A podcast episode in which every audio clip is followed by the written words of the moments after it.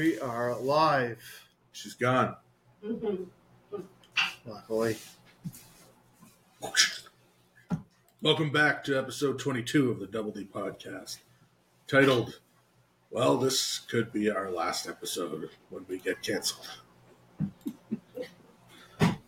a strong start, a mediocre finish, and a downright disappointing end. But we got a few fun things to talk about tonight. Like, what's in the fucking fridge? Why not? No, was funny. I was watching Chris play in this uh, game All the same stuff as yesterday. and there's a, a sequence in it where there's like a possessed fridge that he had to deal with, and the whole time he kept yelling every time he died, "What's in the fridge?"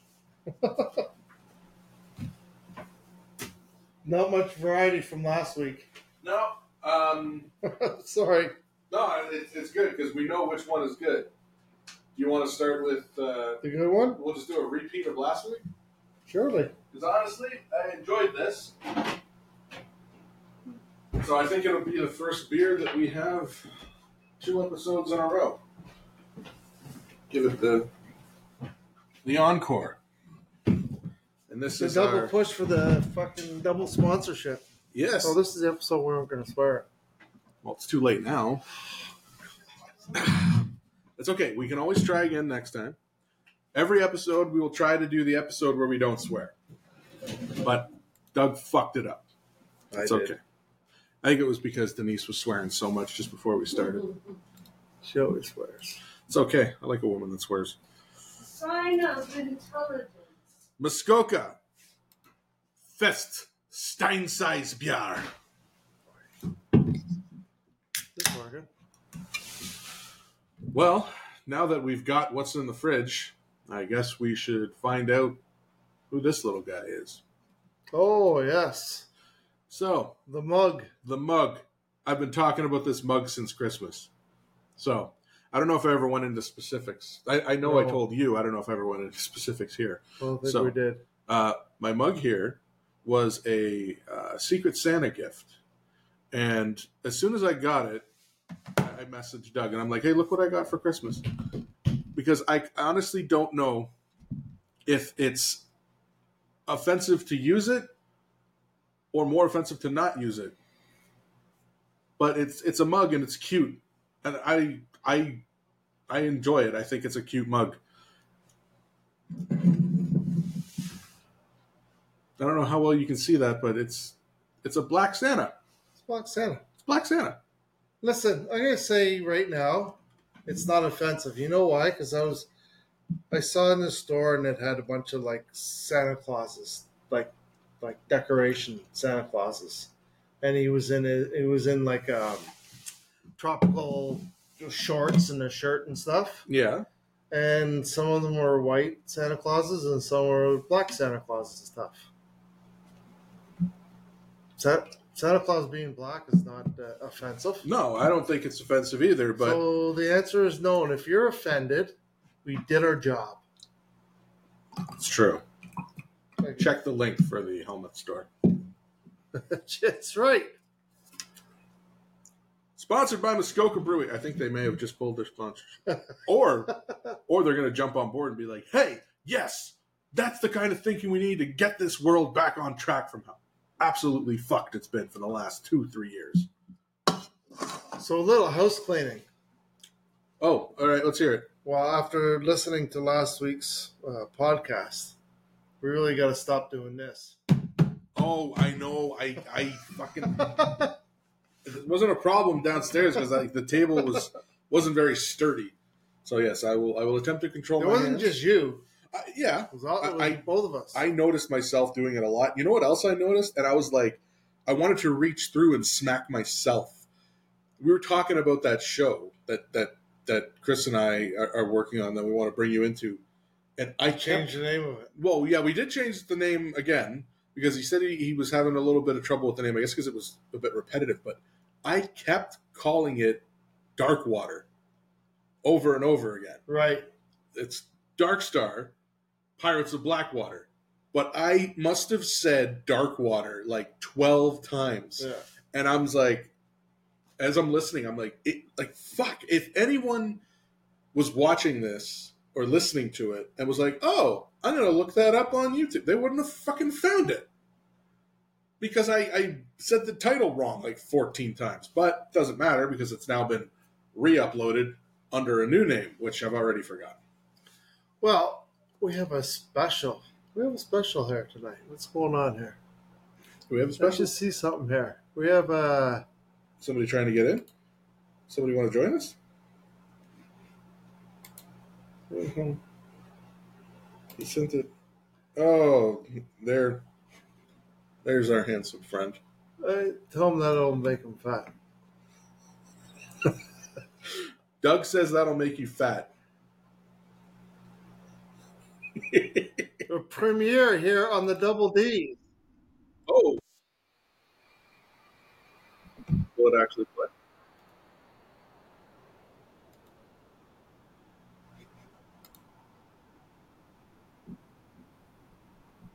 Oh. I don't know. Go on.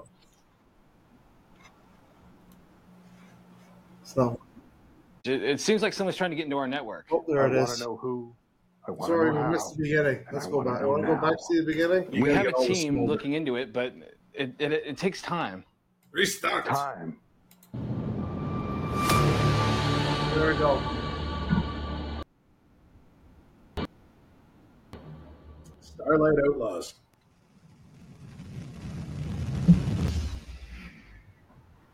Power banks failing. Switching to emergency modules. premiere. Cooper. Status report. It's good. It's, it's pretty. There's been a power Like, surge. You know, it's not like dark. You can see the background good. our network. Now. We have a team looking into is it, but it, it, it takes time. There's no like halo around you, like We don't have time. you know, like Okay, sir, but bad green screen type shit. Yeah.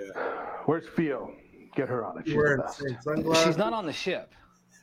Pull her up on the comm. Actually, these are the black ones. Well, ones. sir, we might not have Oh, enough power. But The, the the cells same in the way. generator are blown. God. Chris has a damn it. beanie on. Is there anything on this baseball ship cap. that works? I was like, is she wearing a Kermit. baseball cap in space? Sir, I Cooper. Are you out of your league here? What? oh, Can you do this? sir. You're wearing Then a just camo get in her space. On the comm. Absolutely. Hide with the stars. Oh, okay. What I I'll patch her through. You imagine if I was wearing a black shirt with like dots everywhere. We everywhere? need a status Blend in. report on the power surges. Someone's trying to break in, but we can't isolate the footprint. So now people watching can see where like they they're trying to- actually watch this. Oh, nice. Two week. The audio is So he changes working, the Cooper. title again. and- Sir, there. we've triangulated the source. It seems like they're trying to piggyback on our server. Good. I want you to patch him through. Yes, sir. Uh, keep him talking. Well, well, well. If it isn't Captain. It Sounds good Thatcher. use for that mask. I've Oh, always we'll still wanted do the, the thing he Oh, so you're a fan? I guess you could say that. normally If you're looking for a ransom, you're barking up the wrong tree.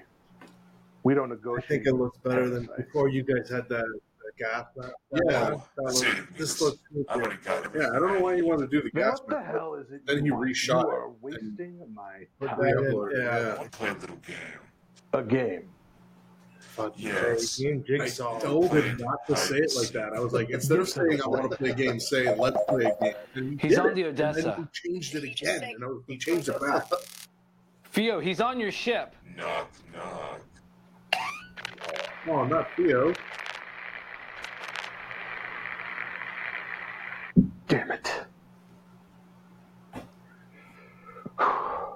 Sir, Thatcher does a lot of deep breathing. what should we do?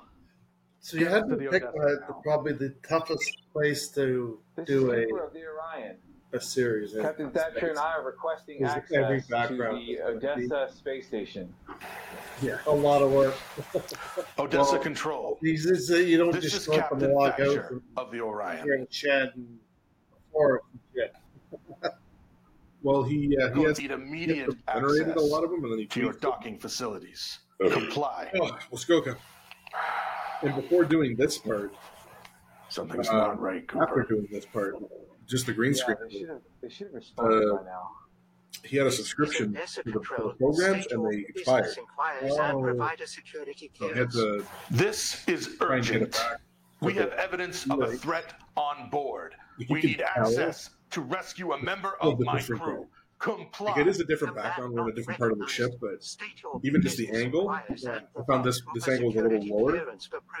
God damn it. What- Why did it have to be robots?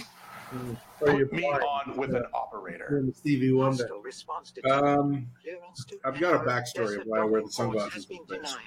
Captain, I don't like Well, this. like, yeah, of course you do. It's I like want your avoiding character us. to be involved with the reveal of why he wears them. So angry. That's just so fucking angry. They retaliate? The Odessa is a civilian station. They have some soldiers on board, but little to no defense on the outside. I'm not expecting any resistance. Okay, we're almost there. This is Odessa Control. You have now entered a restricted area. Turn back Sounds now so or face like immediate video. consequences. Yeah. This is That the first thing I thought. Keep trying to establish contact.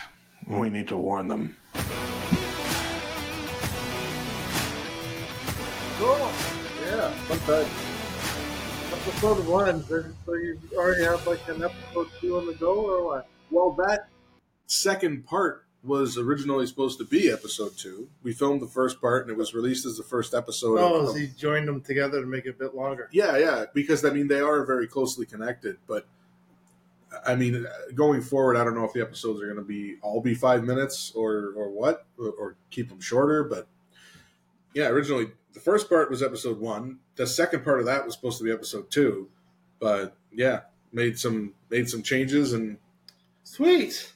yeah, That was, it a good job there, guys. it was fun and i mean again i, I there's uh been thinking about like ways to bring your character in a bit early because the shadowy guy i think is going to contact your character to to come along and catch them on the orion because chris said maybe the next two episodes will be exploring the orion of course by two episodes that might be one now if we're going to do five minute episodes Call it. and then your character shows up. Um, and yeah, we haven't fully decided, but I, I do have a backstory I came up with about why Thatcher wears the sunglasses all the time and why he's such a angry asshole all the time. But I don't know if we'll be able to, to film it. But uh, I don't know. Should I should I spoil it here? No, Like the backstory? No, we'll save it. Probably shouldn't. Save it. Yeah. We'll save it. So that was uh, the the big uh, reveal episode, just out now. Yeah, good times. Came out today, four thirty.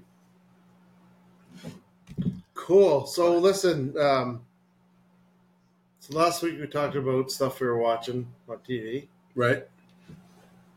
Um, watch this uh, before I before we get into the fucked up one,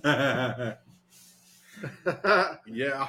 which I kept seeing, and it was like, uh, well, before we, I watched um, a haunting in Venice, and it's kind of a uh, it's kind of like a, a, a, a clue who did it Yeah. type of thing with kind of ghosts and all that. It was really good.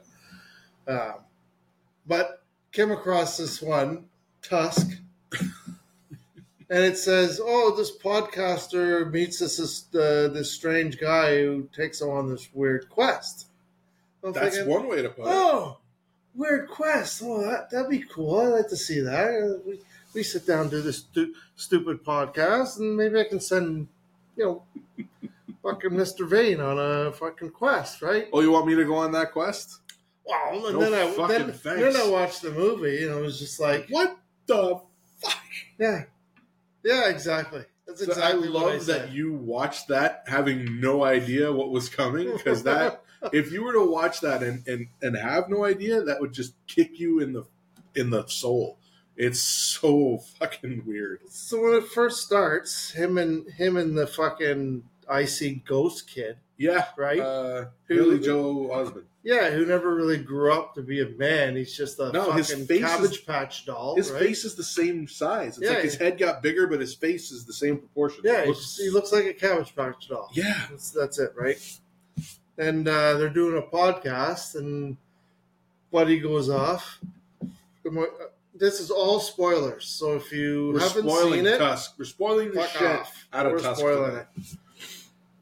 Five, four, three, two, one. That's your time to leave. So Go watch Uh, Tusk. Throw up on your balls and come back. press. Yes, right. Press pause and then come back at 13 minutes, and then you can get into the discussion. But so Buddy goes, and then his girlfriend, his gorgeous girlfriend, Mm. who's the guy in the back. You know, don't really see who it is and everything. My wife right away fucking nails who it is. You know, oh, that's that's so and so. Yeah. Uh, but it goes off, and then you know he goes up to Canada, and you know because uh, there's that guy that had the lightsaber cut off his leg. Oh yeah, the, the kid who cut his leg off with his sword. With the sword, right? They're gonna go interview him, and I was like, that's when I text you. I go, watch Tusk. We're talking about this next podcast. She's, yeah, I already did. Well, I was at the premiere. We wore masks. We met Kevin Smith. I got, I got a picture with him that night. Like, holy, where was this premiere? It was in Toronto. That was in 2014, right? That Yeah, movie, yeah. a long time ago. Nat and I hadn't been together that long, and, and she, she had never seen a movie quite like that before. So she was like, "Oh my fucking god!" I mean, she liked it, but it it's the the subject matter is so fucked up. But uh, yeah, um, so here's here's the thing, and you might not know this, but Kevin Smith had a podcast way back in the day. yeah, yeah. and that movie the premise of it all the all the story of it was discussed on this podcast because i think it was scott mosier who's um, usually i think it was mosier uh, who, who's one of smith's producers it, it was somebody and they were talking about just weird shit that that gets seen on like message boards and bars and stuff What the weird shit was? Because if I had to look it up. oh of course i figured you might So what? So what the weird shit was was that there's somebody was renting a room, and there was a condition in that, that every once in a while the person would have to dress up like a walrus. yeah That was a condition. So they took that premises and then they just started joking with it and they started coming up with this whole story and this whole idea of like how fucked up it would be if like the person was nuts and and right up and right up to like the the, the description of how the movie ends the whole bit about how the last scene of the movie would be and they're laughing their asses off while they're discussing this they actually filmed it like that like the Right. final scene of the movie so they throw the wrote it fish. in the podcast. they basically wrote the, the premise of it and then uh, people kept talking about it and they were like oh you should actually make that movie and they were they were kind of smith would hear it for years and years that that he should try to make this fucked up body horror movie. And then he finally went and did it. And yeah again i was at the premiere and i did not know what to expect. And i was like what the fuck? So the guy gets up to Winnipeg or wherever, and fucking the guy he's going to interview killed himself because they were making fun of him. yeah. So as he was leaving, he goes to this bar and sees something on a message board about a, a guy with all sorts of stories and shit. yeah just incredible stories that he wants to, to tell somebody and he's like really wealthy and just wants to share his stories so he contacts this guy and goes up and meets with him and uh, has dinner with him and then he gets drugged and when he wakes up realizes this guy's nuts and the guy starts to He's missing one leg the yeah, first time. First, the first time he cuts off one of the guy's legs and says that a spider bit him, and that the spider was poisonous, and the only way to save him was to surgically amputate his leg, and he couldn't risk calling an ambulance because they wouldn't have got there in time. And he just starts to manipulate this guy and slowly mutilate his body and cut his limbs off and and surgically alter him. And it goes from, I think the last time you see him, he's got all of his limbs have been removed, most of his limbs yeah, anyway he's just and he's he's just got like like flippers. yeah and then the next scene is is the complete transformation where and it's michael parks who's a phenomenal actor who played the, the, the crazy guy he's basically turned this guy into a walrus he has grafted all of this skin all over his body changed his proportions eliminated his limbs and turned him into a fucking walrus. Right, because he, he's telling the story because when he was younger, World War II and Hemingway and all these experiences he's had, and he was on this on this ship, and uh, the ship sank, and he was the only survivor, and he ended up on this little island, and his only friendship became a walrus. Yeah, and he became upset. Like his he was- mind was broken from all the trauma and all the, the loneliness. So he eventually had to eat the walrus because he was starving to death. Yeah. So he always wanted to get his friend back. and So- he goes about it by this absolutely awful fucking terrible Yes, and and and, and so his partner, the you know the, the I see dead kids, fucking Cabbage Patch doll, and his Yeah. girlfriend, they come up to Canada looking for him, and uh, the police don't give him the time of day, so they hire a private investigator right from from Quebec. That private investigator is johnny fucking depp right. and the, the reason it's johnny depp actually is because kevin smith you probably might have researched Yeah. this too. Yeah, his daughter and kevin and johnny depp's daughter are friends. I think they went to the same school together Yeah. same private school. And uh, so johnny depp had always said oh you know i'd love, I'd love to work on a, a, a project with you. And he comes in with like heavy heavy makeup. It was still really obvious it was him. Everybody fucking knew it was him yeah, he, he, but it, I mean, when he does characters, he transforms. He did. different, and he Always. transformed into this gross Quebec person with just irritable bowel syndrome and eating way too much poutine. and their daughters were in it too. Yeah, the daughters were in it, and actually, They were in um, the uh, the the grocery store, supermarket behind the counter. yeah, and they uh, they did another movie. He did three movies, I think, or he was going to do three movies that were in the universe of Tusk. Uh, the first one was Tusk. The second one was about the girls in the convenience store, and I never watched it, and I never heard anything about it. I think it was called Hosers or something like that. Muskoka. But and then there was supposed to be a third, but I, I never saw that. But um, yeah, Smith's daughter was also in uh, the Jay and Silent Bob reboot, Oh yeah, which is I think the movie he did maybe two movies after Tusk. But right. to, he, if you were to watch all of Kevin Smith's movies from Clerks all the way up to his most recent, which I think was Clerks three, what a fucking like a ride that makes no sense. like because you've got a movie in there like Tusk, which is him attempting horror, and and it's good. It's it will it's unhinged. It will It's fucking up. mess you up. And then you got a movie like Red State, which is probably my favorite Kevin Smith movie. It's proof that he could make a movie that almost feels like like it's not him at all. It's like his directing style has always been very tongue in cheek and jokes and dick and farts and all that.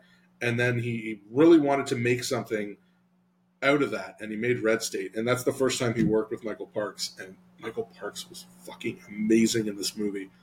And the the subject matter is really it could put a lot of people in an uncomfortable place. But have you ever heard of Red State? Hmm? Yeah, have you watched it? Uh, I don't think so. No, it, Michael Parks, John Goodman. John Goodman's fucking fantastic in it, and that's probably my favorite Kevin Smith movie because it really showed what he's capable of. Um, for for making like a, an I wouldn't call it an action movie, but it's like a drama thriller. But there is a big action element in it because it's essentially about a siege uh, at a a religious compound. Mm-hmm. Um, I think I have it on Blu-ray. If I do, I'll find it and I'll, I'll lend it to you because it's hard to get a hold of it. Right. It's not streaming everywhere, but uh, I think I think you'd appreciate it. Sure. But yeah, Tusk turns your guts, definitely. And And listen, and and then the ending. So, so the ending they show, you know, uh, Johnny Depp's character is gonna fucking shoot him because he's just a fucking creature now, right? yeah, Uh, But but and then and then it fades away, and then, then he's at some like a, an abandoned Aquarium circus or- aquarium or something. yeah, just some some place, and and fucking I see dead people, Cabbage Patch doll, and the girlfriend fucking come to see him, and they're up on the thing, and they coax him out of his little igloo thing. He's He around comes- the pool, and he, Comes waddling out. He's not human. He's basically not human anymore. He's a fucking wall. He's been completely Can't dehumanized. speak. Can't speak. And she throws him a fucking look. I brought you a fish, and throws a fish down to him. And she goes, "Well, I still love you." And then they leave. It's like, how fucking cruel can you be? Like Like, leave the fucking, let him. Like, you wait. You just, you just fucking put all the memories of him being a human and screwing her and everything back into his fucking head. yeah, there's this that, That moment. is, that was such a cruel ending. I know. There's that moment where he's like looking up, and it's like he's trying to. Tears wants to be. Yeah. It, it's just, and he was a shit, kind of a shitty person. Like I, I don't remember specifically. I mean, yeah, his He girlfriend's was cheating, on him. He was cheating on her. Too. Yeah, he was cheating on her. He's kind of a dirtbag, but I mean, even he didn't deserve that. Like, the, that that's something you wish on your your worst fucking enemies. And, and like when I, I don't think, even know. That's that's still though, and the, that whole ending was so fucking shitty for them to do that. it, it it does leave it leaves like a bad bad taste in your soul. But yeah, they they were on the podcast talking about the whole situation and the you know them standing there and looking down and she, he, he's like, oh oh, give him the treat and throws them a fucking fish and then they leave him there by himself to live out the rest of his fucking th- like imagine the amount of infection that would be going on with all that skin on that suit rotting around him. And they didn't really show that it had it had rotted but it was covered in just layers of human skin that shaped into a walrus. You can't tell me that wouldn't all be rotting and festering, and he'd be dying of just. Ugh. well, he, he, the guy experimented on other people. He did because there's at one point he goes underwater and you see all the other Yeah, failed experiments. Yeah. Oh god! yeah. And even Johnny Depp character talks about how he almost caught this guy way back when. Yeah, he had him. for the missing people and all that. But And then yeah, the character was doing that goofy accent, thinking the cop was there to yeah, because he called about a spider a bunch of times. that's right. Yeah, yeah. I was yeah. watching that scene. I was like, this scene's kind of weird, but it's like it, it, it kind of it downshifts in a way. It was like the whole Johnny Depp character. It felt like a lot of his scene could have been cut to be tighter, but it's like if Kevin Smith has Johnny Depp doing his movie, is he going to cut out any of his dialogue? no, he's like, oh, okay, everything you do and say is brilliant. We'll just keep it all in. That- that's how it felt. But yeah, Tusk. Tusk. Definitely one that, yeah, yeah. If you if you like horror, body horror, then that's that's a, yeah. It's one of those one of those movies that'll stick with you though. I mean, it's not as bad as not nearly as bad as some of the other shit that's out there, but It's, it's, good. something. It's good, bad. I uh, let's go go. Muskoka. I watched another one I'd been meaning to watch for a while. Uh, spooky movie. I thought it was going to be a lot more uh, body horror, gross, disgusting, but it was more. A lot of it was psychological. There were some kind of gross scenes, but it's this movie called Fresh. You ever heard of that? Mm. It's on Disney, if you can believe that. And uh, it's about a girl who's having trouble in the dating world, and you know just can't seem to meet a legitimate nice guy. Goes on all these shitty dates with a bunch of betas, and um, she's out one day at the grocery store and just runs into this guy who, you know, making polite conversation, talking about these grapes that apparently taste like cotton candy. And so they're joking about that. And he's like, Yeah, I'm buying these for my sister. And my niece doesn't believe that they really exist. And he's like, uh, You know, they, they have a little moment. And he's like, Hey, um, would it be weird if I like asked for your number? She's like, uh, No. So gets her number. And a couple days later, texts her. And they end up going on this really nice date, really hitting it off. He's like a nice, legitimate guy. He's a surgeon.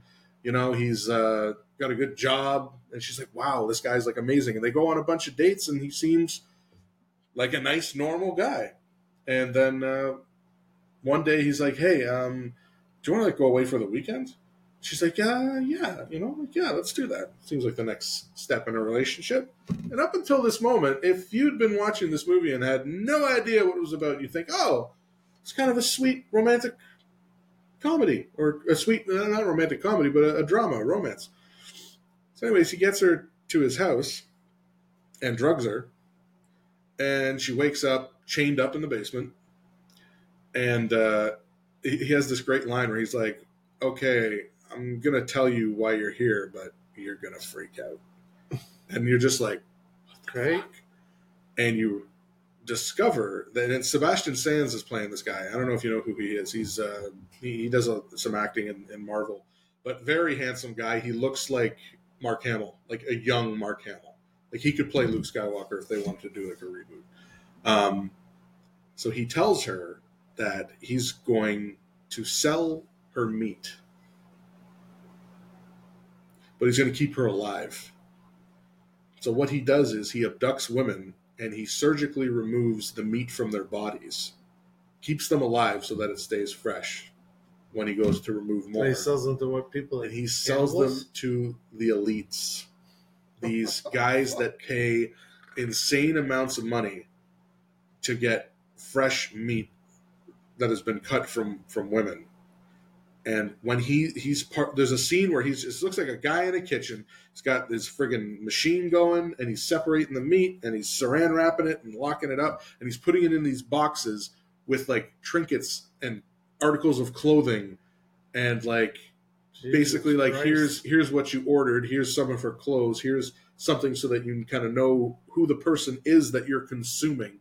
And you see these like elite types opening these boxes and having the meat prepared in all these different ways. It was fucked up. Now the the scenes of like the surgical scenes were a little bit unsettling but they weren't like over the top grotesquely like open messed up shit. But there were a couple of times where it was like he would be performing a procedure and you had an idea of what he was doing it wasn't like he was being a butcher. He wasn't like like the, the girls would be under anesthesia. They weren't feeling any pain but then they would be like in recovery after. And there's a few of them and some of them are in better shape than others. Some of them have been like there for a while and have had multiple pieces of their body removed. And it was it was fucked up. And it's about this girl and how she um That's fucked up. well, she she figures that she yeah I don't want to spoil it completely, but she uh, she figures out what she needs to do, and it, it, it was it was decent. It was a decent uh, horror movie. A couple of times it was a little. I felt like there were, I don't know, tone shifts a little bit. Like his character did this thing where when he was like in surgery mode, he got very silly. It was almost like he could finally be himself. He didn't have to pretend to be this nice, charming guy. He was a little bit kooky that was kind of an interesting choice, but A little Yeah. bit kooky. a little bit kooky. Yeah, but yeah, it's it, it was it was an interesting flick. Now there's there's two movies that I, I find uh, they came out around the same time, and they, they're very different, but they have I would almost say similar endings. Have you seen the menu? No. No. Have you seen Ready or Not? No. Okay. Well, those are two that I would recommend. Both good um, spooky movies. Oh well, actually, no, they're not spooky. I mean, I don't even know if you'd classify them as horror movies. But they they, I, I kind of wanted to ask you like which of the which of the endings did you prefer? Because there's they have the one thing that they do have in common is just this moment at the end. And I, I, after watching both of them, I was like, oh, these are kind of like interesting parallels. Um, but both great movies, both great horror movies. The menu is about um, a bunch of people going to like a very exclusive island where everything's prepared by a team of like master chefs, Mm. and uh, the more time they spend there, the more they realize there's something off, there's something kind of nuts going on. Um, I won't spoil it, but that's that's the setup for that. And Ready or Not has this fantastic setup where this girl's marrying into this family, and they're very very rich, and they they have a ritual that they do every time somebody marries into the family. Mhm. They uh, they tell the story of how their family got its wealth, and it I know what that movie is. Ready or Not. Yeah, yeah, yeah, yeah, yeah. I might have even seen it. And they play Yeah, hide and seek. yeah, yeah. I think I've seen it. That's I. At least I know what it's. I know roughly what it's about. So, Yeah. yeah, yeah. I know that one. It's I really li- I watched it and I liked it so much. I was like, and Nat saw me watching some of it. She's like, "What is this?" And I'm like, I, "I want you to watch this movie with me. Like, I want to watch it again." And she's like, "Oh, if you've already seen it, I don't want to." I'm like, "No, no, no. I want to see it again. I want to see it with you, and I want to see how you react Mm. to some of the shit that happens in this movie." Um, there's one oh, there's one scene uh, involving a. I'm not even going to say it. It's just. Uh, It's it's the one that makes you go ah oh god one of those. And it's not like over the top hyper gory or super scary. It's just they capture this moment of like an injury and then a situation that involves the injury and it's like oh fuck and it's like a it's a hand thing Great. but yeah those two i would recommend those are two of the the horror or horror movies or thrillers that have come out in the last 10 years or so that i've actually really enjoyed Nice. yeah Very cool.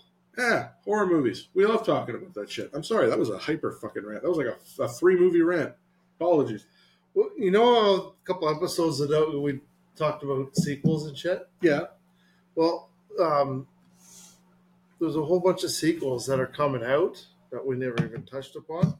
were these revealed at the super bowl I I think so. I don't know. I, I don't. They dropped I don't a whole bunch of trailers. so I don't know. Right? neither do i but the trailer the But the Kingdom of the Planet of the Apes.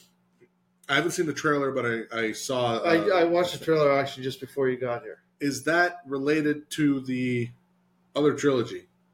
I believe it is. Is it a I'm not follow up to 100%. War of the Planet of the Apes? The one with Woody Harrelson. I, I think it is. So is Caesar still a character in it? I, I don't know. Okay, I don't know from the, the things that I saw. Not hundred percent. all right. Um, I still got to watch the trailer. I saw the trailer for Twisters. Twisters. Yeah, Uh, obviously from Twister, right? It's yeah. I'm not. I don't know if it's a sequel, but I don't it's a if it's a remake or whatever or it is, or just kind of the same long, same story type. I mean, there were. Chasing- Twisters. yeah, there were some moments that I was watching, and I'm like, okay, this kind of feels like a scene from Twister, and the character dynamic looked a little bit similar, but hmm I don't know if it's a straight sequel. I mean, I'd be interested to see. I mean, so much time has passed from the original Twister that, like, you could say that Joe and uh, uh, I can't remember like what uh, Bill Paxton's character's name was. You could say that they maybe had a kid, and the kid's grown up now because it's like twenty something years later. Right. But yeah, That'd be cool to see. Uh, King Kong versus Godzilla. they already did that. Kong versus is it another one? March 29th. Is it a second one? Godzilla versus King Kong. March 29th coming out. They already did. Planet of the Apes May 10th. They they did a. I know they have. versus King Kong. Well, they're doing another one. They became friends at the end. Damn it! They had to fight Robot Godzilla together. And There's a scene. Did you see that one? Um, I don't think so. It, it was a They had little to fight a fucking robot at the end. I don't think so. at the well. It's Robot Godzilla. That's like a huge part of the Godzilla. Yeah. world. The humans build and I they used to build love. it. I used to love watching Sunday afternoons the the original Godzilla. Oh yeah. Yeah, There's a a Godzilla movie that got made recently. Mothra and fucking all those. Yeah. monsters, yeah. They uh, it's it's a foreign one, and it's called Godzilla minus one. And it's it's a like a lot of the Godzilla movies lately. Godzilla's been kind of uh, he's a protector of the earth. He comes out to reestablish balance whenever any of the kaiju creatures whatever arise. But Godzilla minus one, Godzilla's the bad guy. He's just an asshole who destroys everything, and it's about. Um, I think I think it focuses on like a, a group of fishermen on this boat that try to do something to stop him from like attacking the shoreline. Like it, it's one of the main focuses of it. But from people who are fans of Godzilla and, and some of the reviewers I, I like to watch online have said it's like one of the best Godzilla movies that's been done Really? recently. Yeah, I want to watch it. I just don't have a platform. one. Yeah, I'm not to look that one up. I'm not sure where you can watch it, but I do want to watch it. Yeah. Uh, and then this one here at the end, I, uh, it's with uh, Steven Smeagol. Out for Precious. Oh, if you can see that, but I try to get in here. Hold on. I'd rather watch that than any Steven Seagal movie. Out for precious. It's backwards, but it says Steven Smeagol. Out for Precious. Oh, I was just talking to Nat tonight about Lord of the Rings. It's, I don't remember what it was. We were talking about something to do with movies, and I was like, "Like, have I ever recommended anything for us to watch that you haven't liked? Like, like, like most of the stuff I I recommend that I, that I try to get her to watch. It's stuff I'm pretty sure she's gonna like.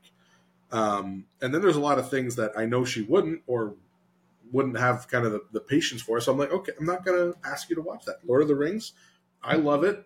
I've watched it numerous times. I think she might like it, but it's so much, it's so long each one that I think she'd. Eh, I don't know if she'd be fully into it. But It was cool when we went down to see the symphony playing the music. ah, jealousy. yeah, I was like was instant jealousy. awesome. I want. I Well, you're too busy doing your fucking space fucking Star Trek fucking uh, Blackwater, whatever it's called. dark, dark, dark, dark water. hey, it doesn't take that long to do that. Chris has to spend like 26 hours editing it. I just have to show up and shoot my scenes and leave. So I, yeah, I've wanted to. I may, and maybe me and my brother-in-law will do it one time because he's a huge Lord of the Rings fan. It, like one of the times they're doing it, I, I feel like that's the way you have to watch it. So it, it was it was the second movie. So I wonder if they've done the first one Oh, before. I, am sure they've done all of them. That's the one I wouldn't want to watch that way, though. I feel like you'd have to watch the the third one would have like the most intense sequences with the music. I don't know. Fuck. The, The opening Balrog scene of the second one, though, the music for that must have been a great way to get it started. the whole thing was it, would sometimes sometimes I got immersed in in watching the screen that I totally forgot the, the whole soundtrack was coming from people right here Yeah, playing everything right and a, and a choir and shit and people so singing and all that but uh, yeah it was it was fuck it was good. cool. It's They on my also bucket do other movies and other shows too though like I think they did Star Wars and they had See, some other stuff and that's the thing. Star too. Wars, I'd want to see that. Um, I mean, fuck, Game of Thrones. I, I don't know if I, no, but Star Game of Wars, Lord of the Rings. TV series, but you'd have to have a. and I mean, Actually, there was an intermission too, right? Like, was yeah, it's a yeah. big ass movie. It's like three hours. Was it the extended edition or the regular edition? I think. I think it was the reg. It was at least the regular one. If not, they might have even cut out a couple of slow spots. I don't really can't remember exactly, but I remember when I read the books. I read the first one in like two weeks, and it took me six months to read the Two Towers because I I just I'd start and then I'd put it down, and then and then I wouldn't read it for a long period of time. I just got caught in the middle at one point, and then I was like, okay, I got to finish this, and then I I finished it. But it, I it, it was a tougher read.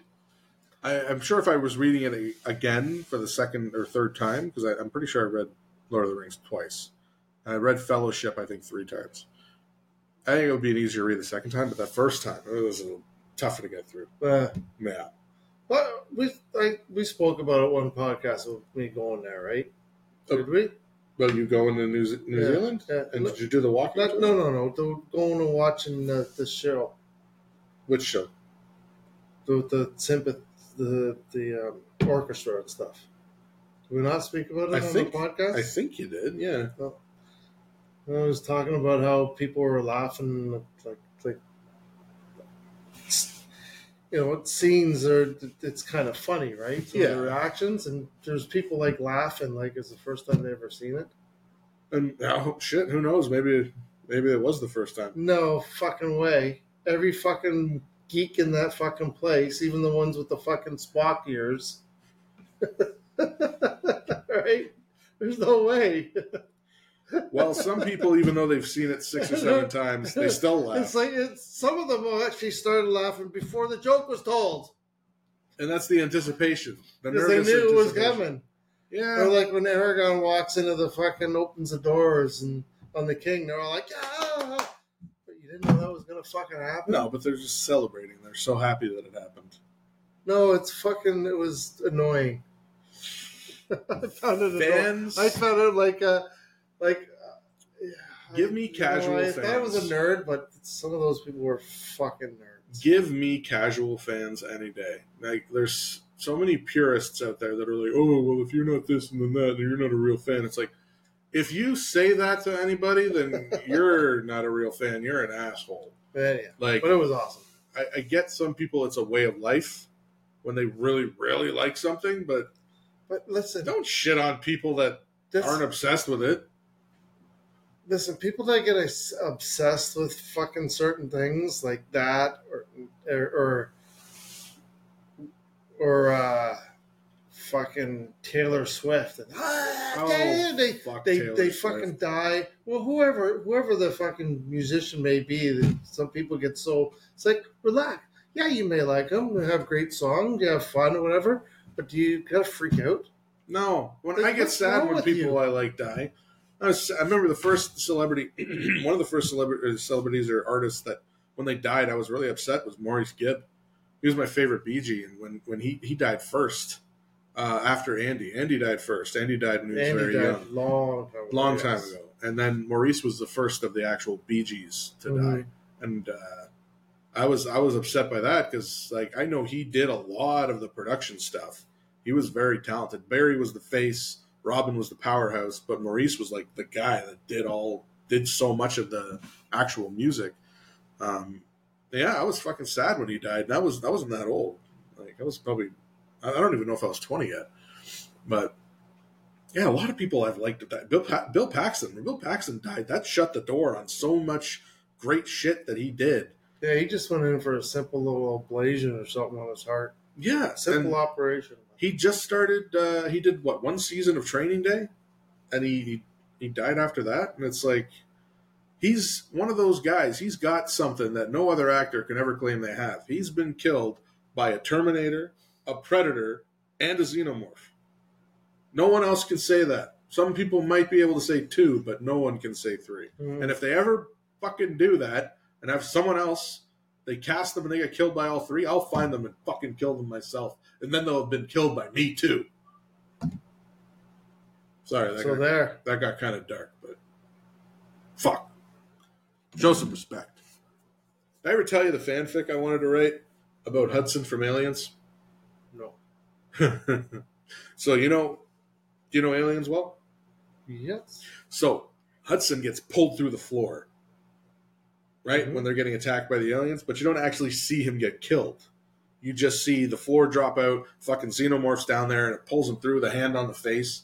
I s- And when he finally fucking balls up and becomes a man. well, somebody pointed out something to me once that I thought was really interesting, um, because a lot of people talk about how Hudson was like fucking falling apart most of the movie. He wasn't. He was a soldier. He was a marine, but he was the tech guy in the group. Like they get up to the door, he goes up, he opens the door. Mhm. He's got the motion tracker. He talked a lot of shit because he needed to build himself up because he was surrounded by like the ass kickers. He was the fucking tech guy, the tech marine with the ass kickers. So he had to have the big personality. He had to have the big fucking talk to look tough, to, to stand next to all these fucking warriors. And then when the shit hit the fan, kind of fell apart. But when it came time to get down and whoop ass, he fucking went into beast mode, right? And a lot of people call that like one of those great character turnarounds where when it really mattered, even even when he saved Newt from the fucking face hugger, he didn't. He, he- there was a kid in danger. He got right in there, fucking boot to the thing, blah, blah, shot the shit out of it. So when whenever the chips were down, he was there. He never ran away. He was just fucking scared to go. But the fanfic I wanted to write takes place right after he gets pulled through the floor, right? Everyone's leaving the room, and he ends up with this injured xenomorph because he was shooting down when it was pulling him. So the whole thing is about what happens to Hudson after. They all mm-hmm. leave. He gets pulled down, maybe a little bit acid burned, and he- this alien runs off. And then he's stuck like on a lower level trying to escape and runs into, and get this, a predator. Fucking predator that's on the planet that was sent to investigate, same way the humans were sent to investigate because there was a queen alien on the planet. Now, if you've ever watched AVP, Yeah. the predators use the queen aliens to train their their teenagers, their Right. their adolescents. Right. So Hudson ends up running into uh, uh, this this tech predator, just like him. It's there to observe and to, to see what's going on. And this predator observes him fighting the xenomorphs and and surviving and being left behind. And the Predator too has lost its team. Its team got killed by the fucking aliens because they kept coming into the facility. So Hudson and this Predator have to like get past their language barriers, find a way to communicate, and get back to the Predator's ship to get the fuck off the planet before it blows up. So I just started dreaming up this idea, and I was like, "Fuck it!" I started writing it, and I, I never finished it, but I just thought, you know, doing that character justice. Like, what if he hadn't died? Mm. Like, you know, if there's one character from sci-fi that I would want to live and and have some fucked up adventure, it would be like Hudson, and then he ends up with an alien species that that is a warrior class, and he's you know got a got a nut up or shut up. But yeah, and then when you know, and it was kind of like in honor of Bill Paxton because that's one of my favorite characters he's played. And fuck, he was in Twister too. It's Bill Paxton night. Yeah, Bill Paxton, I- and he was fucking on the Titanic. Well, he wasn't on the Titanic. He was He- uh, fucking above it. He was above the Titanic. Yeah, Are you seeing what's in the fridge? yeah. What's in the fridge? Uh, well, we can do the same beer as last week, or we can have something sweet because I brought that Somersby. I brought that Somersby last week. Or do you want the MGD? Oh yeah, we're going with man beer. Man beer.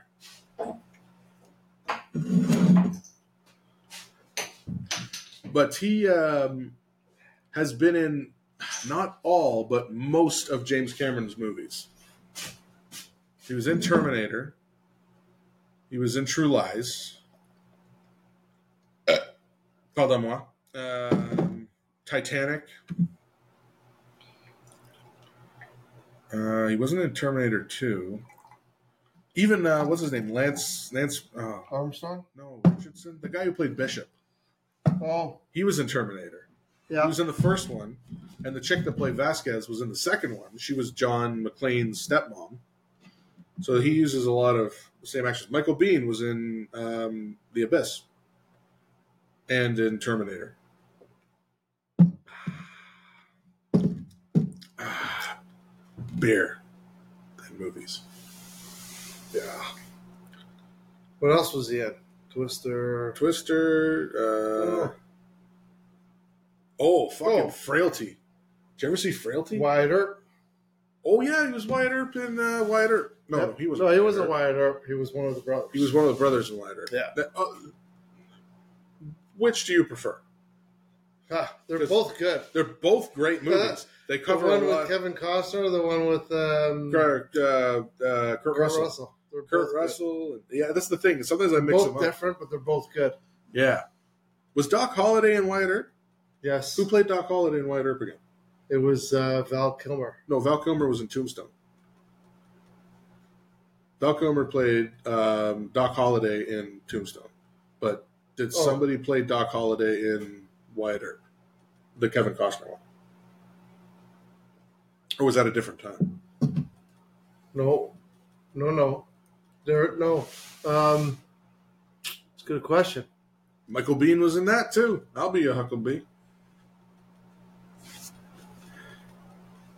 That's a good question. I don't know You know what my favorite scene in Tombstone is? which one. You gonna do something, or you just gonna stand there and bleed? that scene with Billy Bob Thornton. That's like the most badass scene of just some guy talking a lot of shit, thinking he's tough, and a fucking real man comes up to him and just slaps him like a bitch. It's like, are you gonna do something, asshole?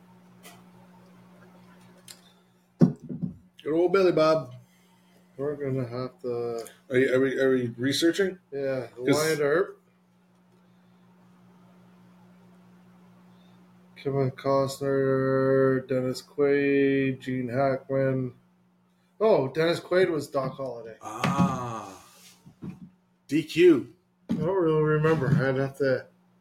I honest, I've seen Tombstone more times than I've seen Yeah. Wyatt Earp. I probably.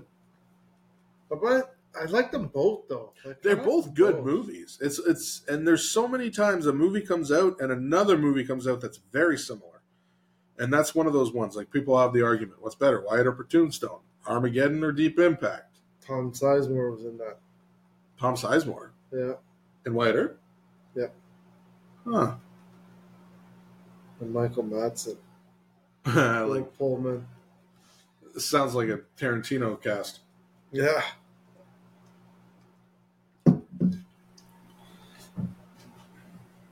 Yeah.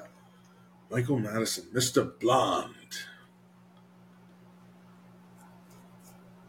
Mr. White, Mr. Brown. Mr. Blonde, and Mr. Pink. Sam Elliott was in fucking the other one, Tombstone. Yeah, was he one of the brothers? Yeah. It was Sam Elliott, Bill Paxton, Kurt Russell, and who was the fourth brother? Uh, Shit. Michael Biehn was Ringo or whatever his name was. Jason Priestley was in that.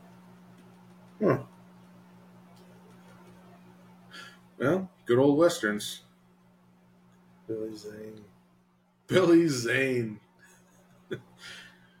you should listen to your friend Billy Zane. He's a cool guy. Did you know Billy Zane was in Back of the Future? Was he? He was one of Biff's thugs. Oh yeah. Yeah, Biff had his like group of three guys. Billy Zane was one of them. The guy from uh, And he was in Titanic. Billy's. Oh yeah, I mean anyone who didn't know who the hell Billy Zane was, Titanic put him on the fucking map. I had a girl once when Titanic came out when I was in high school, and her and I were just casually chatting, and uh, she just looked at me and said, "You unimaginable bastard," and I'm like, "Where the fuck did that come from?" She's like, "Sorry, I just have always wanted to say that to a guy." I'm like, "Why?" She's like, "Oh, it's something that." Was said to this asshole in Titanic. I'm like, well, I'm not a fucking asshole, and I've never seen Titanic. Well, one of those things is true. Billy Zane was in Zoolander too. Yeah, that's why I said that line. You should listen to your friend Billy Zane. He's a cool guy. I just uh, remember when our internet was the well burnt out and everything. So we had pulled out fucking an Xbox and all our DVDs and shit. And one of the movies was Zoolander. We watched that. God. Watched that and uh, Night at the Roxbury. Oh, that's a and Shaun of the Dead. You ever see Dead Calm? Mm-mm. Oh, Jesus. I watched that one when I was way too young to be watching a movie with that kind of content in it, but I had no idea what the fuck I was getting into. But uh, Billy Zane was in that. He played a real scumbag. But that had, um, oh shit, what's his name? The guy who played Alan Grant in uh, Jurassic Park. Oh, Sam. yeah, Sam Elliott. No, It's not Sam Elliott. It's Sam something. Yeah, no, no, no. Miller. No, But, uh, Sam Miller. No, not, just quoting the Miller. Ah, shit, I can't think of his name right now. He's, he'll always be Alan Grant to me. Mm. It's a movie about a guy and his wife, and they're sailing on this boat, and they come across a another boat that's sinking, and there's there's a guy waving frantically to to get rescued, and they bring him on board, and it's Billy Billy Zane, and they start uh, you know they're trying to take care of this guy, and um, they're asking if there's any other survivors on the other boat that's sinking, and he's like, no, no, everyone's everyone's dead. They all there's no, no one alive over there, and um, Alan Grant, Sam, he's like, oh, I'm gonna go check, and he goes across to check this other boat, and fucking Billy Zane steals his boat with his wife on board and takes off, and leaves him behind, and he starts exploring this boat that's sinking. It's, it's like a big, big boat, and uh, gets the story of what was happening on the boat before everyone died, and yeah, you can imagine Billy Zane is kind of a piece of shit. I think I movie. did fucking see that one. Yeah. Yeah, yeah. Yeah. But yeah, that's the gist of that one. But yeah, I, wa- I, Crazy one. I I think we had a VHS tape that had two movies on it, and the first movie on it was one that was pretty much okay for me to watch, and then Dead Calm was the second movie on this tape. And one day I'd finished watching the first movie, and I started doing something. The next one started, and I was like, "Oh, I think I'll watch this for a bit." And then I was like, "Oh, I shouldn't have watched that." but thanks, Billy Zane, bastard. Billy Zane. Oh, what's he done recently? Oh, he did. uh Fuck, what was that show? Oh, no, it wasn't Billy. No, it was Billy Zane. Was it? I don't know. There was this show.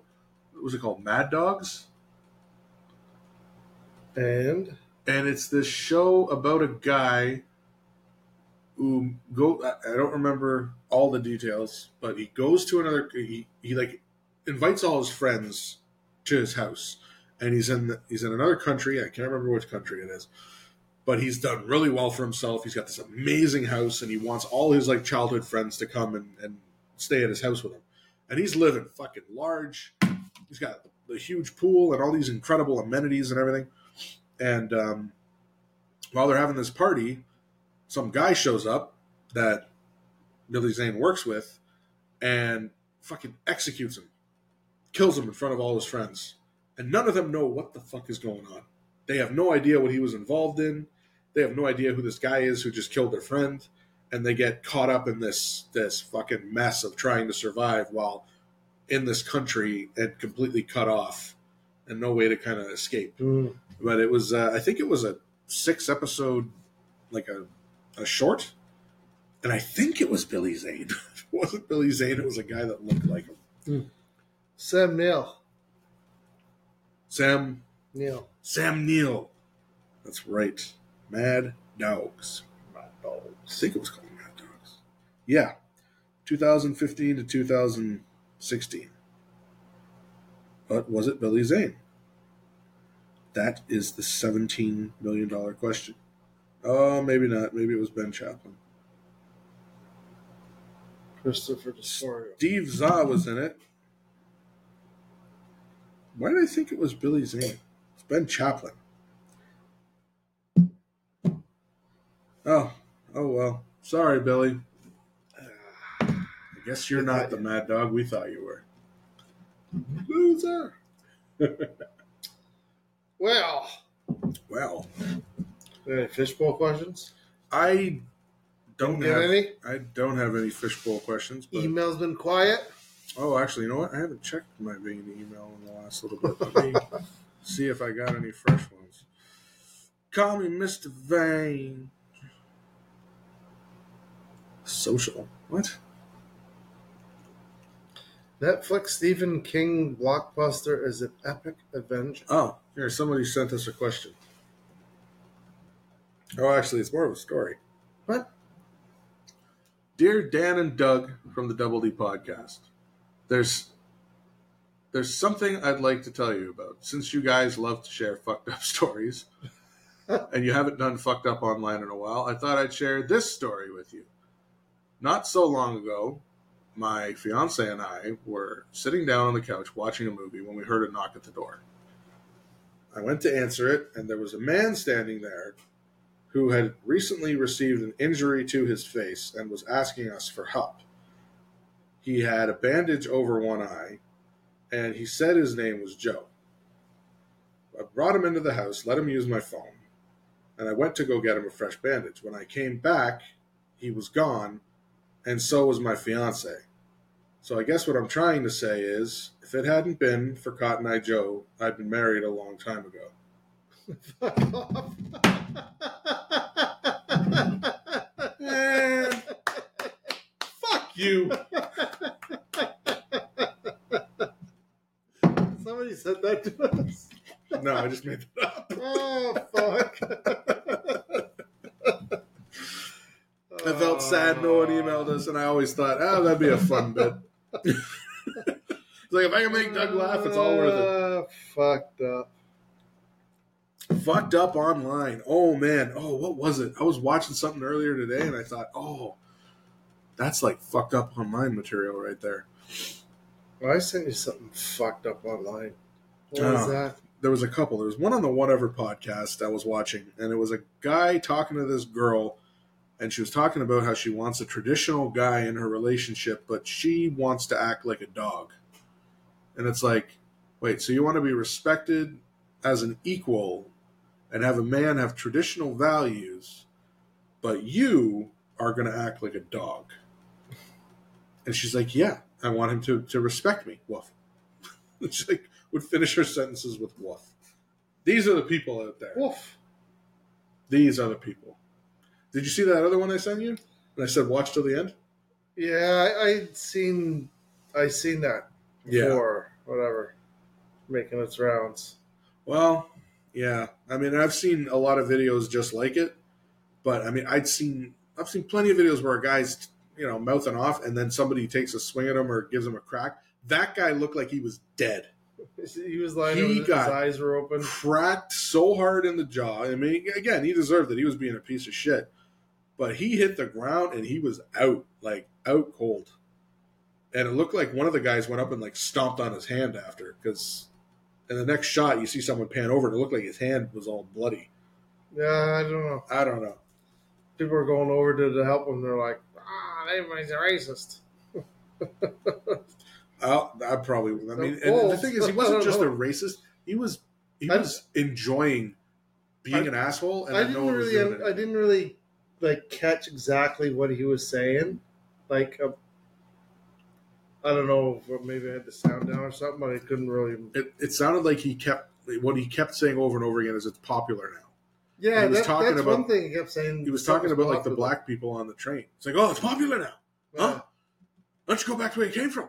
You think you, you, you like to come here because it's was saying? popular now? Yeah. It's something like something along those lines. All I caught was something about being popular or something. yeah, and and I again, I, it was hard to understand all of it, and like it started partway into the incident, and then just the three guys were getting ready to leave the train, and one guy just turned around and boom, damn. Here, here, here's here's our here's our episode of fucked up online because we haven't done fucked up online for a while. That was a great segment. It's a Gen Z human resource managers having a healthy debate about what is acceptable uh, corporate behavior in the year 2040. Oh shit.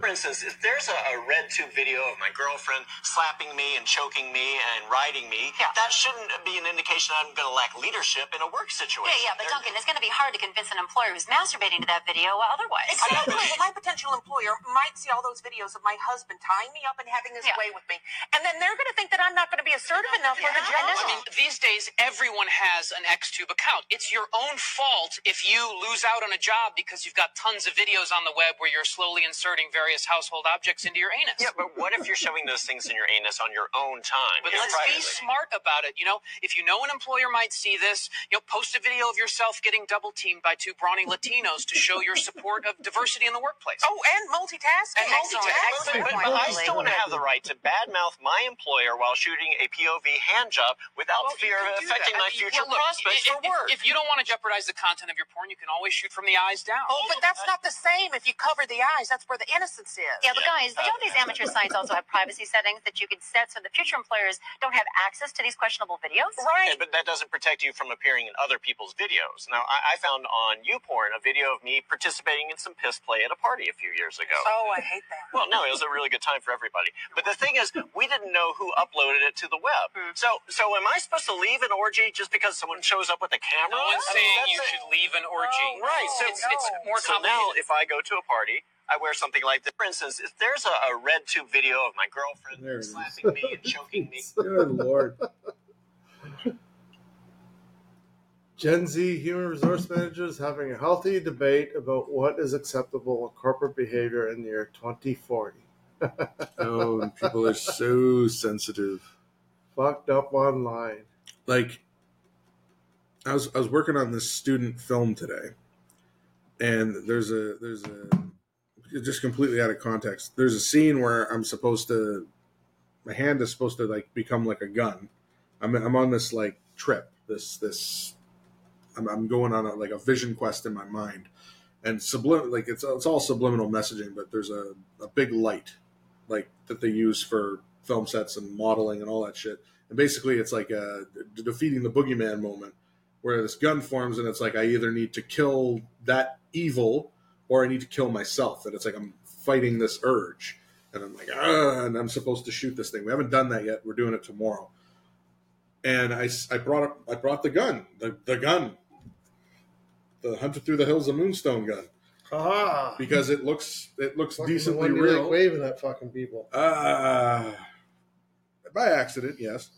Um, so I didn't tell them I brought it. I just had it just in case. And they were talking about that scene, and I said, "Oh, do you want an actual prop gun for that scene? So it could be like I'm, I'm pointing my fingers, and it'll like flash into my hand a couple times, and it's just like, you know, it, it adds like a cool element to it." And they're like, "Oh no, no, we can't, we can't do that. We're not allowed to show guns. We, we can't have guns. There's certain language we can't do. We can't have any triggering imagery." This is like a high school project? No, this is a college This is a college project. college and they can't level have project. guns. Yeah. And I was because like, it's not part of the film world. It's not part of. because it might be triggering for some people. And I was Okay, like, oh, then just don't watch anything. like they needed to give a list of all the content and all the things that were going to be in their project to and submit it so that if anything that was deemed triggering or offensive could be Okay, but you go and pretending your fucking hands and you're gonna be pointing at your head isn't that could be triggering. Yeah yeah um Okay, it's ridiculous. But anyways, It is, and and it's just like fuck, like okay, this is this is what we're doing. All right. I don't know. I feel like um, you, you keep fucking saran wrapping these people with with foam to, to insulate them. The, I'm sorry, the real world just chews you the fuck up. It chews people out there don't give a fuck. They don't. You're not preparing people for the world. You're preparing them for for the, the fucking tutorial that that once it ends, you're fucked. Bullshit. if, if you don't learn how to take how to deal with rejection and failure when you're a kid when you get to the real world and that happens because that will fucking happen i don't give a fuck who you are It's everywhere. It's going to happen. You'll to, you'll fail in things and you'll be rejected in things. If you don't know how to deal with it if you didn't learn when you were a kid and they didn't guide you through it because they protected you from all that shit because we didn't keep score in the hockey game or yada yada yada. We didn't hand out valentine's cards because you may not have got one. Whatever.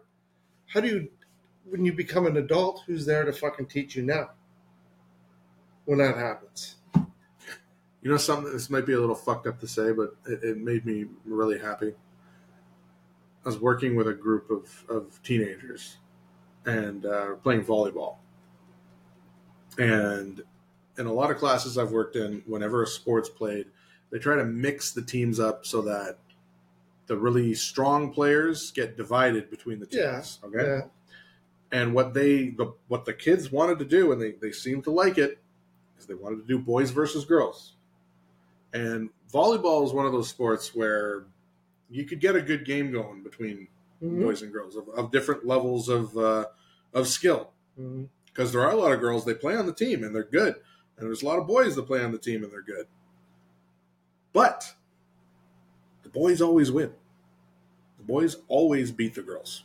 And, and the three or four in volleyball yeah, in the three or four gym periods I saw, the boys were beating the girls every time. Now, the girls had the players that were good, and they had the players that try, they try hard, but they don't have the technical skill. And then they got the ones that just stand there and they don't even see the ball coming. The boys had the same thing. We have a, a bunch of boys on the team that they, they just like stand there and they, they avoid the ball when it comes at them. So it's that that's pretty much even on both sides.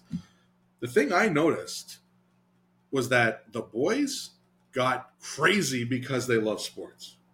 They got crazy about They were more pumping, competitive they were pumping each other up. Mhm. They were chanting. They were getting into it. I, I saw none of that on the other side. Now I'm not. I'm not trying to sound sexist here. yeah it's just what it was There's just a very clear difference in how, at that age, boys and girls are playing sports. Now, if you had a full team of the, like, if you had the the girls volleyball team take on those boys, the boys would probably get their butt kicked Mm. Because they've still got their weak spots. They've got their like three or four good players, and then they've got four other players out there that aren't so great. Mm. But when you just take the straight mix, and it, it wa- wasn't just the physical part; it was the the mental part too. Like there was this crazy camaraderie of like them wanting to succeed together. Whereas when I look over at the girls team, they're all just talking shit about each other. So, so the boys had this big competitive urge, and the girls were just kind of Yeah, happy to be there playing a game together and Like- whatever, going through the motion of it. you go into a sports bar, like and, and, and a lot of a lot of there's a lot of uh, talk about how oh you know female athletes should be paid as much as male athletes, and if you ever look at the actual numbers, it's like mm, I'm sorry, no, they shouldn't. The, the, the, their their sport does not bring in as much money. That's really what it's about, right? It, it is.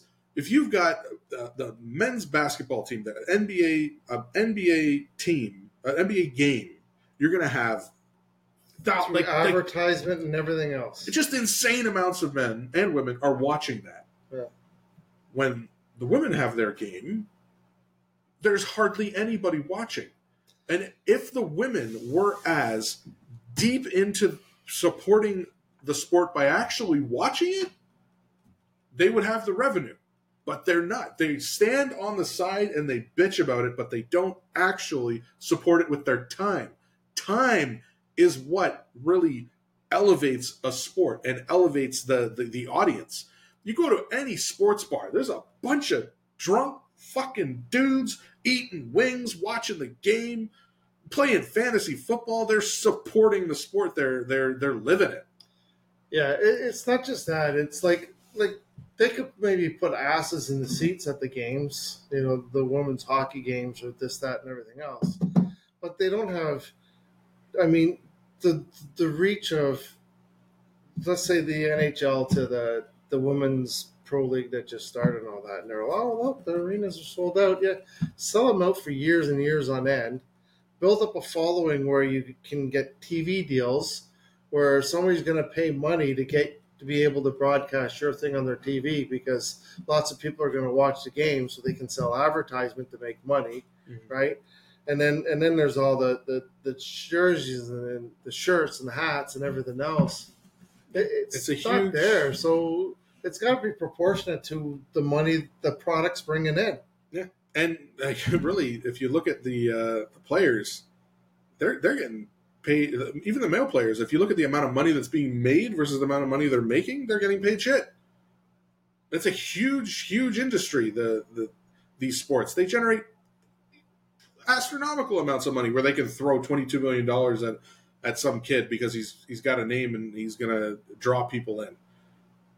That's that's Sell shirts and tickets Yeah. and hats and get the endorsements and, and get a new generation of people interested. It's it's it's just economics. it is, Really. and I mean, I, I I wish I could say that the the support for the for the women's hockey team and the the WNBA. I wish I could say the support was there, but it's it has to come from somewhere, and the majority of of um, fans of of male sports are males. If women supported the female sports as much as men support the male sports, you'd have a huge market there. If you weren't all busy watching the fucking Kardashians and buying shitty purses and garbage, if you were buying the sports memorabilia of the female uh, uh, the, female athletes that you say you support, they would be getting paid more.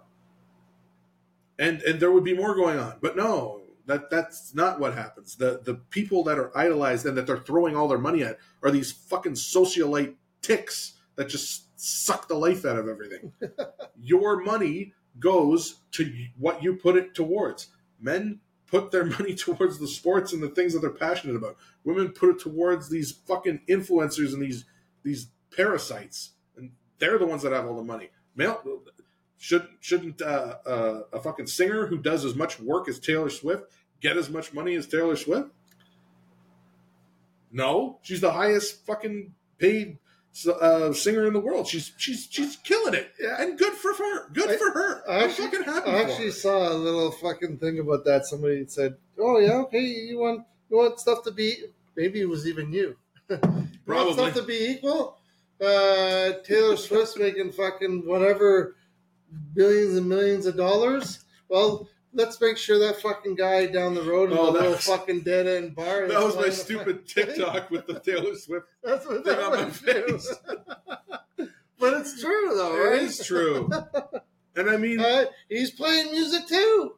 if if How come he's only getting thirty dollars and all the beer he can drink that So he has to pay back at the end of the night? So you got ten male sports figures and you got ten female sports figures, and, and what we're saying is they should be paid equal. Fine, okay. You got ten female OnlyFans models or porn performers, whatever they're called themselves, and ten male guys. Shouldn't they be paid equally? They're both showing their fun bits. Yeah. Oh no, but wait, the market for females showing their fun bits is so much higher than men showing their fun bits. There you so go. that's why the women have more subscribers. That makes sense. Shouldn't Chippendales make as much as strippers? But they don't.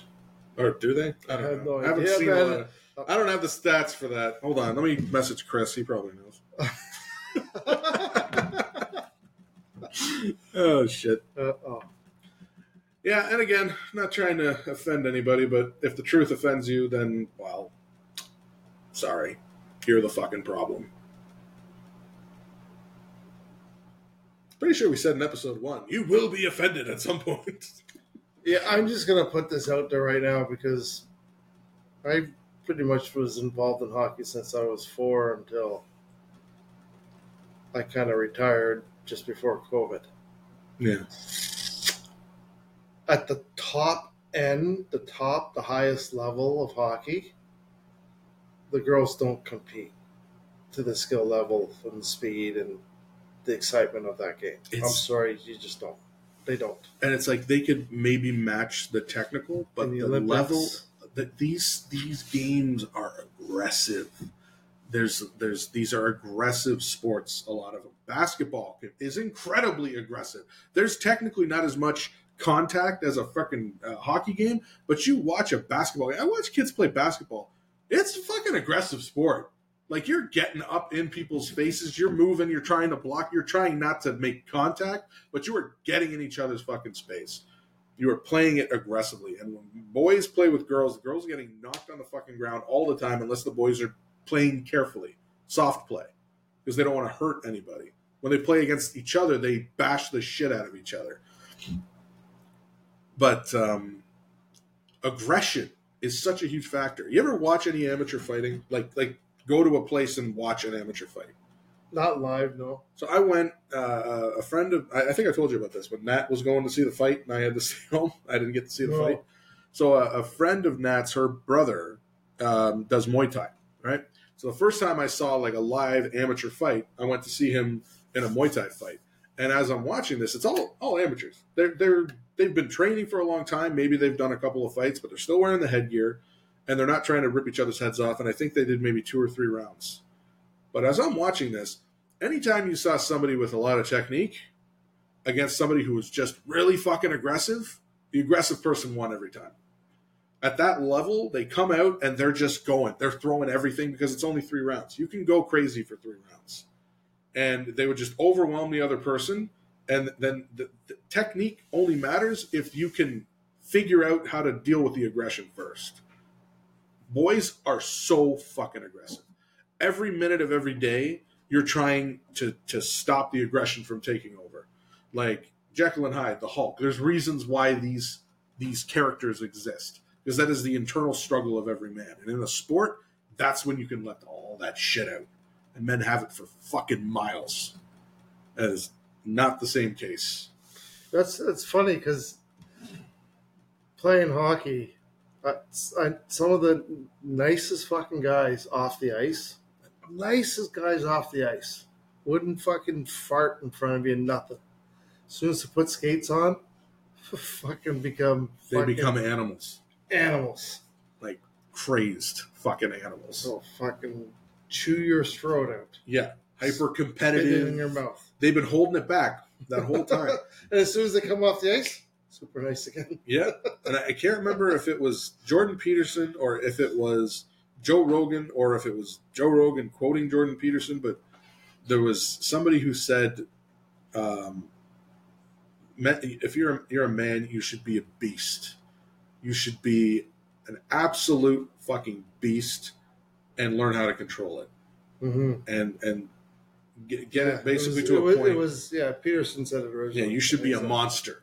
Be an absolute fucking monster. Learn how to control that monster so that it never controls you. Yeah. And then when you need it, it's there. Yeah. And sometimes in a fight you need it because I mean I, I tell you anytime I could I've got all the videos that I, I recorded and every now and then there, there were three I think three um, girls three girl fights in this this Muay Thai thing and there was this one girl she was small right and I, wa- I watched her walk into the ring and I'm like damn she's tiny and the other girl was a lot taller than her I was like this will be interesting she had fucking madness in her eyes Hmm. she was just and she was coming and she was ducking under the reach and just ah, ah, she was hammering twice as many shots as the other girl she ended up winning just on sheer like insanity took her over and I didn't see that in any of the other uh, girls that were fighting that night. So it's it's it does exist. I mean, I've seen women that have it. I've dated an alcoholic, so I know. but uh, yeah, there's just there's biological differences, and I'm sorry, that's the buzzword that makes everyone so upset. Biological. I'm sorry, there's fucking biological differences. Get over it. Get over it. Stop driving us backwards. We could have been in fucking space by now. Thanks, religion. Thanks, fucking anti biological belief. Fucking, we're living in a world that's flat biodome bullshit. Careful, you could get fired for that. Mm. Can I? You could get fired for that. For saying that the Earth's not flat? Listen, nobody, nobody is gonna fire us from the Double D podcast. Definitely. Fucking not. nobody. No, but you could get fired from your job. Which part? Saying there's. Come over here and say that. then you're just a ghost in the log home. I'll tell you, the crazy hasn't gotten quite to where I am yet with that that part of it. There's no litter boxes in my school. No, but there are litter boxes out there. They can stay where they are. So did you eat the rest of those uh the meat from your bag? Oh my god! So the day after, I I I was my insides rotted out of my body when we combined the beer and the two different meat sticks, and I, I it was very unpleasant. I remember I saw you driving, and the first thing I see, I roll down the window. How your guts doing today? No, that night wasn't very didn't feel very good. No, no, and uh, I ate the rest of the elk. I took a break from it for a bit, and then I thought I can just eat the elk because I think the boar was what was making Yeah, me sick. ladybug on your head. Yeah, I know. I just felt that. I was like, "What the fuck was that?" They're coming back. Um, They've been here all year. Fuck. yeah, I, I went for the elk ones, and they were good, but still, all week it's been a Really, eh? yeah. My my body does not do well with with those, and I, the sad thing, is I fucking love them, and I'd just be eating like one a day, and still, I just had a constant. Mm. Shit. So, yeah, something to uh, sadly, sadly, something to avoid in the future, unless you know I'm not going anywhere for three days because Well- I'm gonna get fired apparently, and then I'm gonna have to come work for Denise.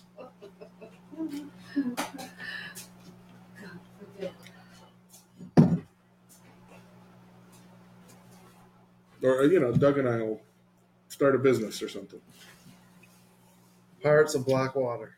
Or something like that. Was it Stargate of Star Star Star Palace of Gate Lord, Stargate Stargate, Stargate And don't talk about oil and gas because you could kill some- or. Diesel, Million Fucking dollars. Diesel. A million dollars. NDP guy fuck, put in a private members bill uh, that if you support oil and gas or, or, or advertise that it's good or whatever, that you could be thrown in jail for up to 10 years and fined a million dollars. Million dollars. There Charlie a- Angus. There was a kid in a school that that got kicked out of school for saying that there were biological differences between boys and girls. Oh, a guy at West. Josh Alexander. Yeah. What the fuck? Catholic school and at that, I think Yeah, it was. this is why I'm moving to fucking New Brunswick. There are no Catholic schools in New Brunswick. But you think a, a, a Catholic school that's very religion based Yeah. would, especially Catholics. No, because they're pushing now. They're okay with same-sex marriages and the Catholic religion and Whatever, same sex. I don't have any problem with same-sex marriages. Everybody has the right to be as miserable as the rest of us and get married.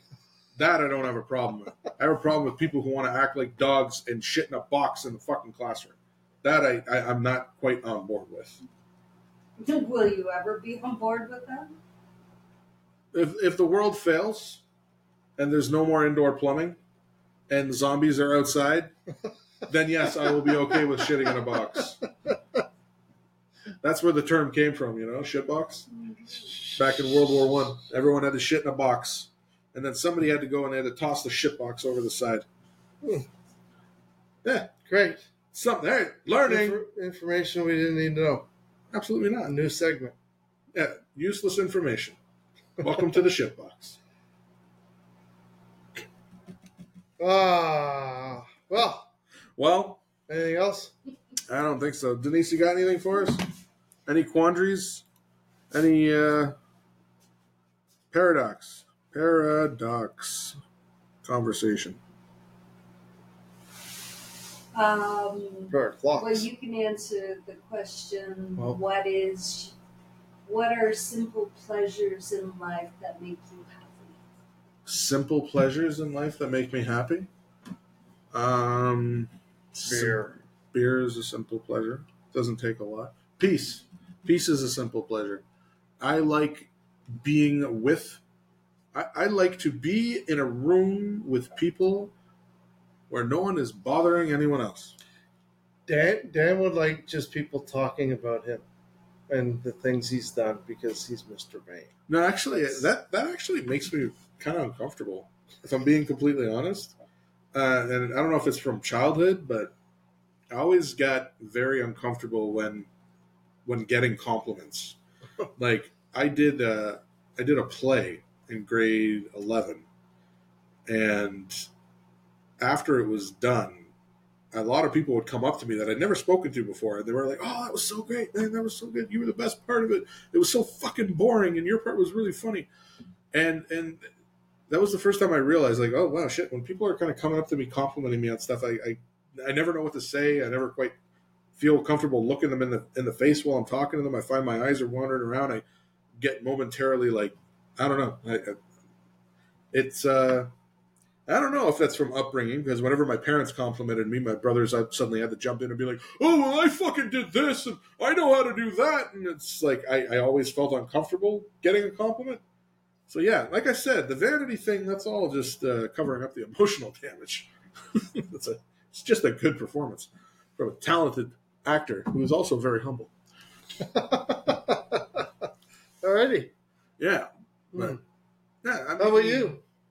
Yeah, what are your Ghost- simple ghost pleasures? voice? Well, on my Storyworth, I just did that. So Ah. in a year from now, you'll get to read mine. No, but they need to know. Our 12th, oh, we just lost another one. Our 11 people, oh shit, we just lost another one. Our 10 people want to know. They don't care. That's why they're walking away. They're just, uh, they're unfollowing because of the, they like shitting in boxes. oh no, that's our following. Oh man, the cat people. Oh, what's a good paradox conversation? Or, I don't know, conversation. Uh, ooh, morality question. I was thinking, I was thinking one of these up the other day. Morality questions. Top 28 moral dilemmas. The unfaithful friend. Oh, I saw this one. It was, uh, it was, what was it? It was the question of you're standing on the top of a building next to your best friend and you've both decided to kill yourselves. You're both going to commit, you're going to commit suicide together. And you're holding hands and your friend jumps, but you don't. And as your friends fall in, they pull a parachute. Who betrayed who?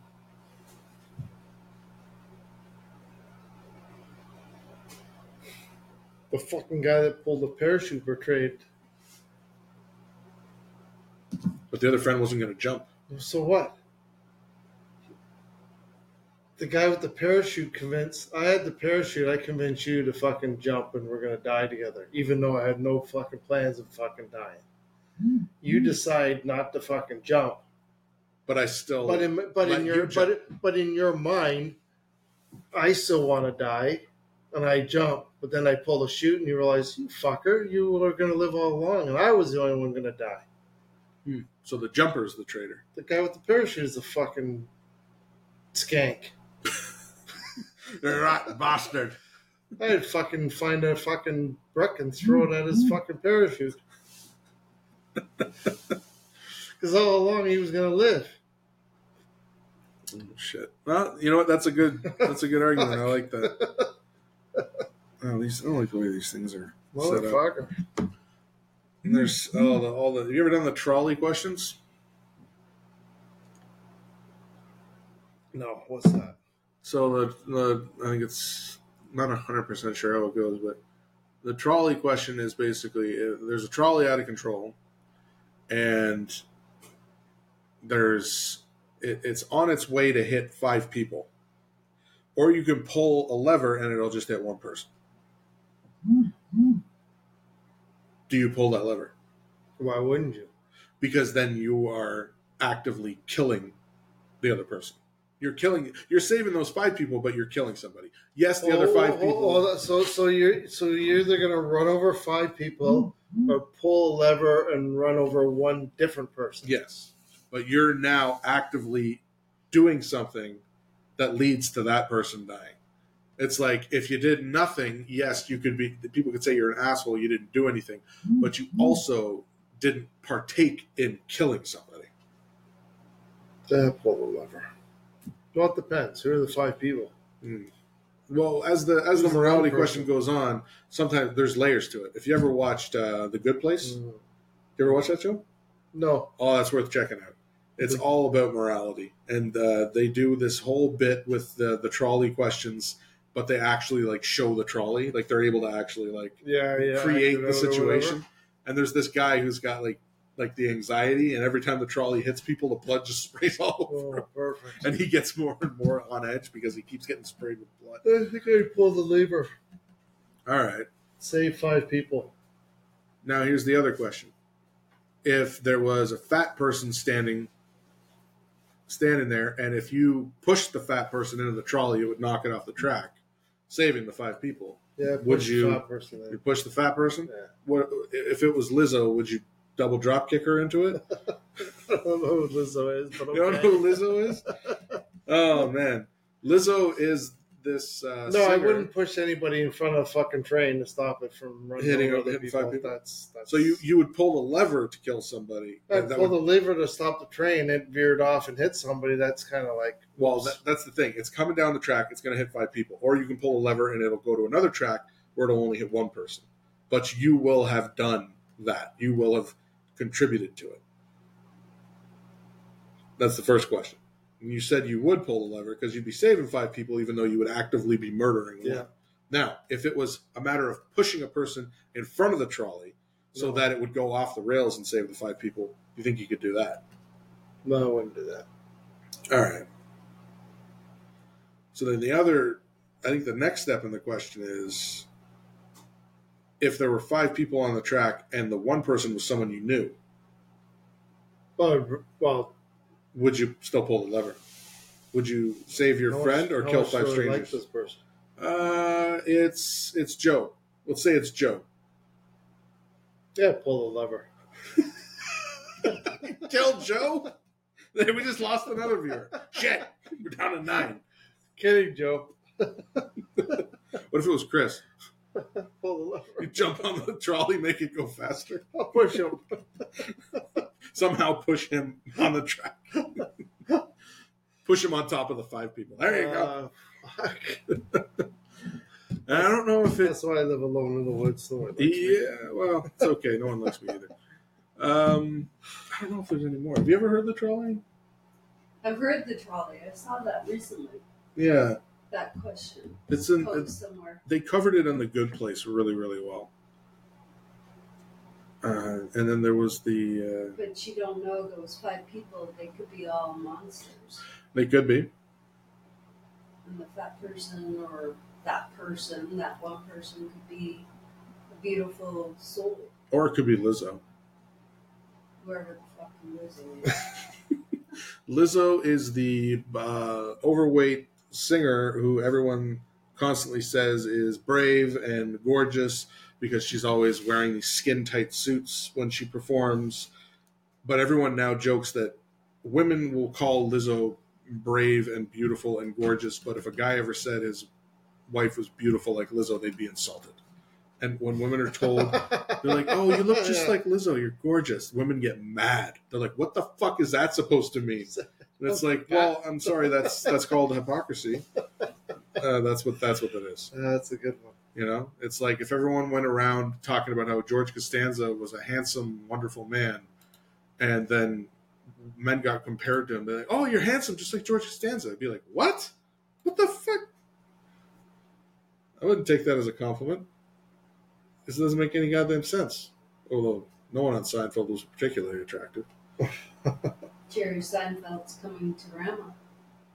Was it? hmm Oh, uh, you haven't seen Tom Segura yet, have you? No, and here's something funny. This is really funny. So, my wife loves Tom Segura, and she loves Bert Kreischer. They're like she fucking loves them, especially Bert. She listens to her podcast. Uh, I think she listens to some of the podcasts, but even before they had, she knew about the podcast, she loved their stand up. So for Christmas, my wife got me, got us tickets to go see Tom Segura, which awesome. I'd love to go see your favorite comic as my my Christmas present. I think that's really fun. so guess what you got me for my birthday? Oh no! What? Tickets to go see Bert. Where's he at in Toronto? I don't know where the fuck he is. He's at a big stadium. I love that for Christmas and my birthday, I'm getting tickets to go see my wife's favorite comedians. I mean, I want to see them too. It's not like it's an empty, empty gesture. I just think two it's fun. totally different shows. Bert's going to be at probably the ACC, a big stadium. Yeah, Tom Segura's I think do- is a yeah, little he won't do stadiums. No, I'm more excited to see Tom Segura than Bert. He's at Rama. Yeah, Yeah, I think he's a, yeah he has a Rama. So yeah, that's gonna be fun. I think one's in March and one's in April. nice. That's funny. Yeah, that'll be fun. I haven't seen the the last. I think the only stand up comedian I ever saw was um, oh shit, what's his name? The Australian guy. Oh, I can't think of his name now. Who's that guy we saw? He was. Uh, Mm, we saw him at Rama? Or not Mendocino. Uh, no, we saw him, Australian that comedian. Who? he was going on about Jim uh, Jefferies. Jim I've seen Jim Jefferies. I saw him in Barrie at uh, one of the colleges. He was very funny. I love Jim Jefferies. We didn't say anything any worse than what Jim Jefferies says. I'm a comedian, damn it. I don't do this under my actual name. I'm Mr. Vane. That's my name, Mr. First name, last name, Vane. Spelt with three N's. Stop texting me, I'm tired. The dude uh, he was going on about. Um, Yeah, we saw him, that bald headed or short hair guy. he was he was going on about um, the musician that was going to play there.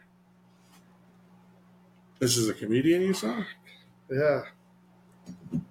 There's a late night talk show too, I think, or talk show. Hmm.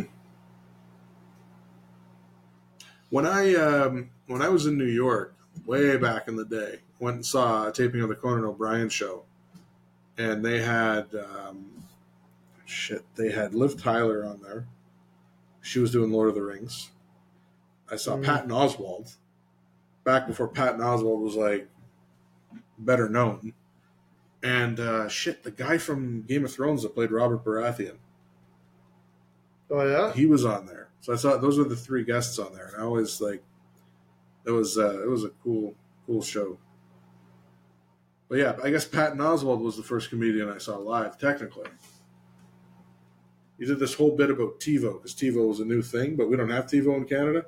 TiVo, what's that? TiVo was like it, it was this thing in the states. It was basically like uh, like an Android box or like um, it was something that would like you'd, you'd pick shows that you like, or if you watched a lot of shows of a certain kind, it would see what Oh. your watching preferences Yeah, were, and yeah, then yeah. I it would remember that, it yeah. would save shows for you.